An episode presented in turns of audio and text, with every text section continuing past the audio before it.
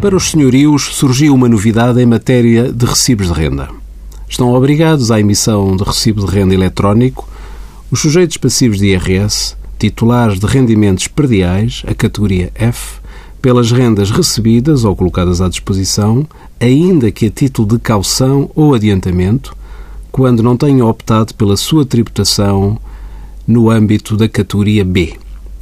A obrigação de emissão de recibo de renda eletrónica aplica-se a partir de janeiro de 2015. Por se tratar de uma novidade e, como habitualmente, foi concedido um período de adaptação, sendo o prazo limite para o seu cumprimento desta obrigação o próximo mês de novembro.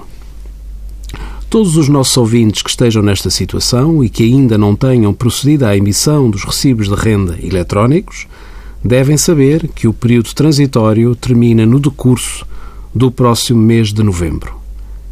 Envie as suas dúvidas para conselhofiscal.tsf.occ.pt.